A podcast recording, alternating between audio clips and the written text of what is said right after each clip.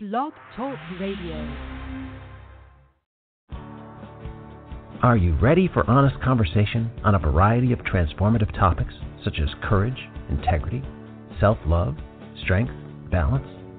If so, you're in the right spot. Join Mildred Lynn, popular Soulvox Live hosts John Carosella and HiC Luttmers, and a variety of guest panelists as they tackle tantalizing topics. Let's Talk About airs the second Monday of the month at 4 p.m. Pacific Time, so mark your calendars. And now, let's join today's roundtable moderator, Mildred Lynn McDonald. We have a very intriguing topic for our roundtable.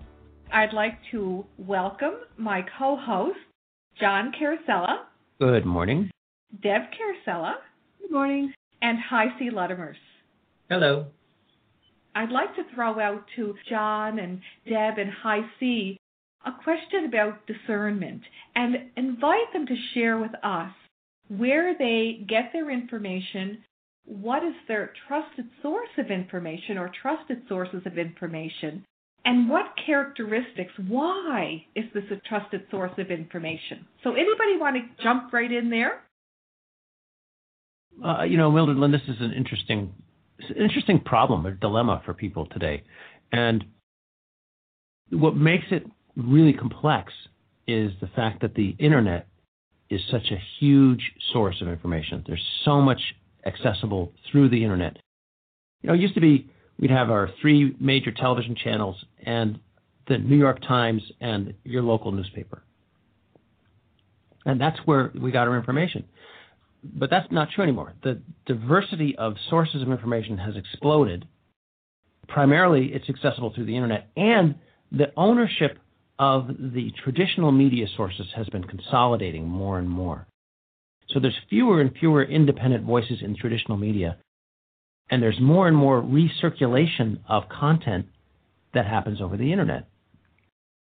You know, I have a lot of opinions, and I have an activist bent, and I want to share important things with the folks who are connected to me. So I find that I feel obligated to not just take an issue and post it and share it, but go back to the original source materials before I do that. You know, I feel like you have to actually not take what some blogger said as true, not take what some promotional site or some cause site has said to be true, but actually look at what they're saying, find out the source. Go read the legislation, for example. Well, that sounds like fun, John. It's not fun. It's not fun. It's a drag, right? But see, this is what happens is Mm-hmm. if you don't do that, you run the risk of absorbing information that is really based on other people's opinions and other people's agendas. You know, the media is no longer about providing information. The media is about generating profit. You know, news organizations, investigative reporting has been so slashed and dumbed down, and now it's all about can you capture the readers to make it worth the advertiser's money? Mm-hmm. And it's become a profit instrument. It's no longer an institution that's trying to serve. So, John, if I was to ask you, what is your trusted source, or where do you go to get your information?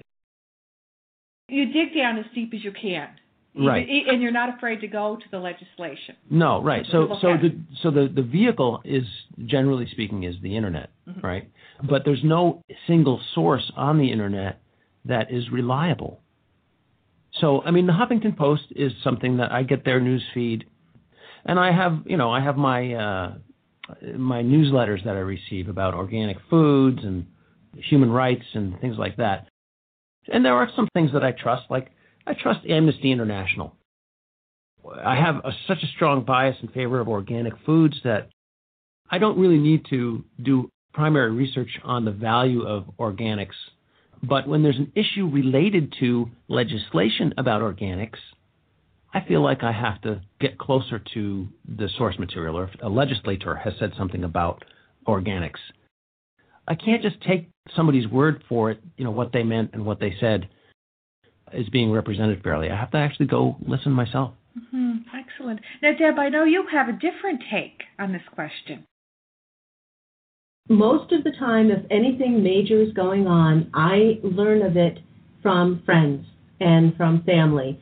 And at one point, that meant someone would call me on the phone, or I would get an email from someone, or.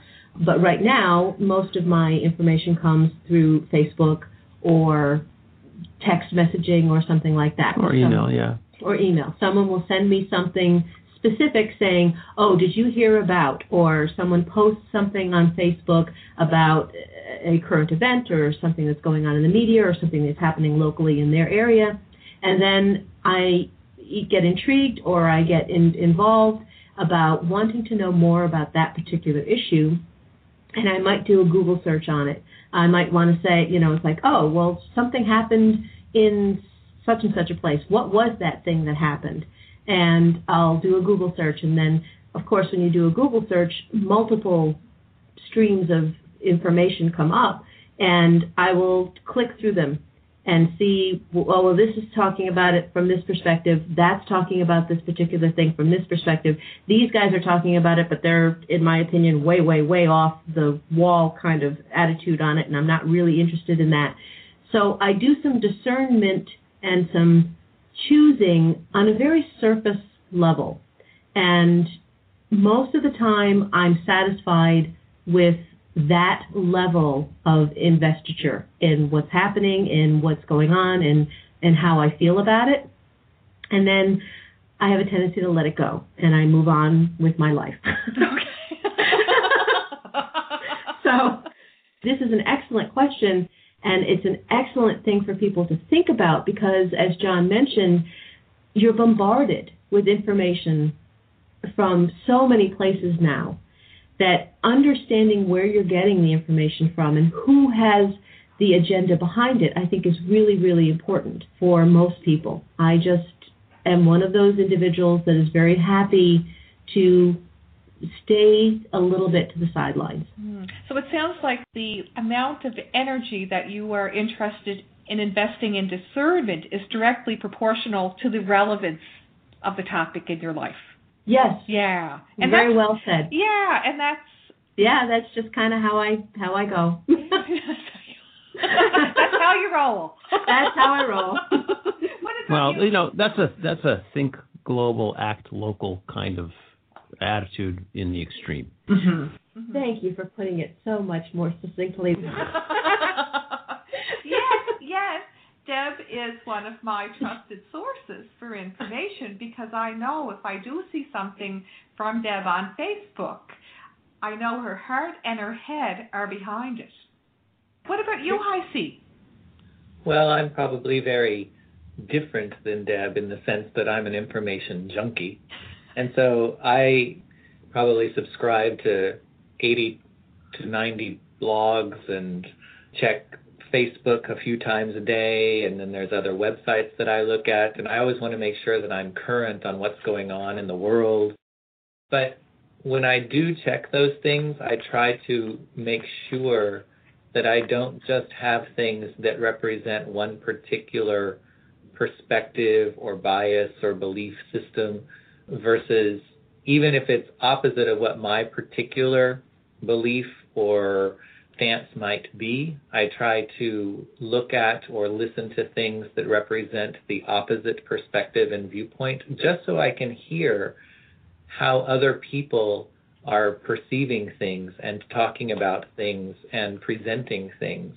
If I read things that are more of like an aggregate kind of place like Huffington Post, which is really just a report on somebody else's report on something, I will read that to see what maybe is a current topic or issue that's going on, but then I'll try to seek out the source places. So if they say that a particular person said something on their talk show, they may just quote one line or put their particular spin on it, but then I'll go to that person's talk show, even if it's somebody that's very much different than what I might stand for, and will try to either look at what they've posted on their website or try to listen to an audio portion that has that what they said in it, but try to hear it in the context they said it because so much gets taken and either edited or taken out of context and then a controversy is made around it when if you listen to the whole thing it's kind of like well it's pretty obvious that's not really what they meant and sometimes it is and you're just like wow i can't believe they said that.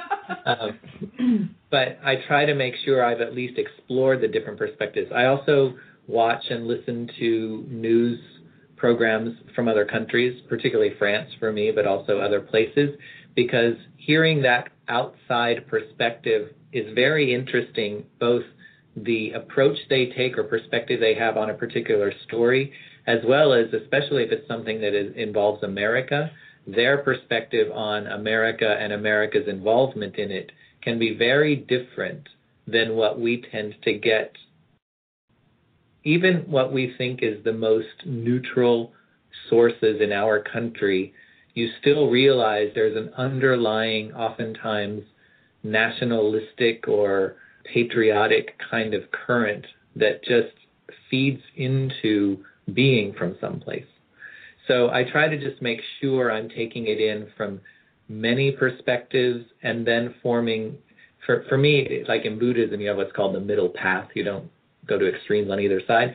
So I try to come to my own middle path of understanding by hearing both sides of the extreme and then coming to my own place of where is the meeting point for those two extreme perspectives, which may be closer to what the truth could be rather than one extreme side or the other really being the truth.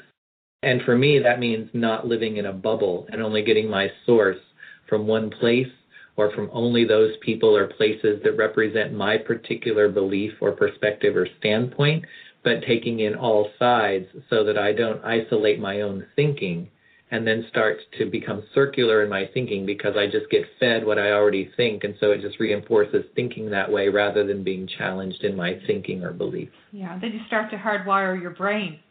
And then Right. that's all you see. Right. Right. Now, I do have a question to throw out there. Do you perceive yourselves as a trusted source? I wouldn't necessarily have come to that conclusion about myself.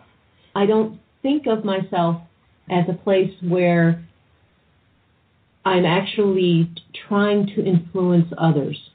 I do realize that there is a responsibility when one takes a stand, when one takes a point of view and puts your opinion out there for the public to then see and receive, that you are being an influence. You are perhaps presenting something for others to think about. I usually come from a place of this is something that I found of interest, this is something that I have found moved me, and I hope that maybe others would be also interested and moved to find out more about it. What about you, John, or HiC? Do you guys view yourselves as a trusted source? I do. One, because I feel like I do make the attempt to get all of those various perspectives on something rather than only just from one particular perspective or source. Two, even when I post things like on Facebook, now somebody could probably see what issues and things are important to me based on the kinds of stories and things that I post on Facebook, but I will post them without comment. So I don't try to color someone's thinking or perception versus I just post the story and then allow them to come to their own understanding, conclusion, perspective on that particular issue or story themselves rather than me having colored it with biased language or influential language, you know, can you believe this stupid person says da? And even that can immediately bias someone before they read the story that already this person's going to be stupid, so I'm going to read it from that way. So I don't put commentary on it. Finally, I also do trust myself as a source because for me, the ultimate filter is my own intuition. So whenever I hear something or read something, I always go to how does that feel for me or how does that resonate for me? And regardless of whether it would be somebody that I would normally agree with or not, if it doesn't feel right, then I'm not afraid to say I'm not in agreement with that. I don't have to be in agreement with that just because normally we see the same way. So filtering it through my own intuition, I think also makes it or makes me a trusted source simply because I'm only putting information out there that I feel has resonated for me on a deeper level as feeling like it's truth or truthful rather than just parroting or mimicking what somebody else has said or told me to believe or standpoint to take on a particular issue. Yeah, that's great, HiC. I know I always read what you post because I know you go through rigor. You go through an intellectual and heart centered rigor before you put anything out there. So thank you for doing that. And I'm sure many other people read what you put out there too. How about you, John? I think I'm getting better at being a trusted source. It wasn't that long ago that I would just rail against topics and I would fall into the the rhetoric grinder and I don't actually think that that's as helpful as when I post with questions, with invitations for people to get involved. I still do take positions. Unlike HiC, I will post with a position. And normally I try to make sure that the position is defensible based on some primary research.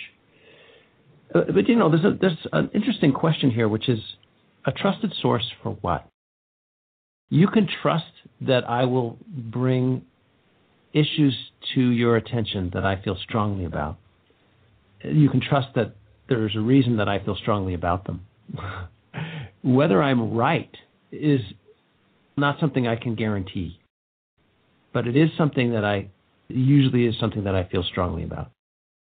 In a way, everybody is a trusted source for the nature of the person that they are, right? Most folks will post in a way that reflects who they are. So the better you know them, the more you can understand and discern how to receive what they're sharing. On that note, I feel that we have a wonderful opportunity to continue our conversation on a later show. Thank you for joining us. We hope you enjoyed the show. Please join us next time for Amethyst Oracle Divination with a Queer Twist with HiC Luttmers and Charlie Harrington, Tuesday evening at 8 p.m.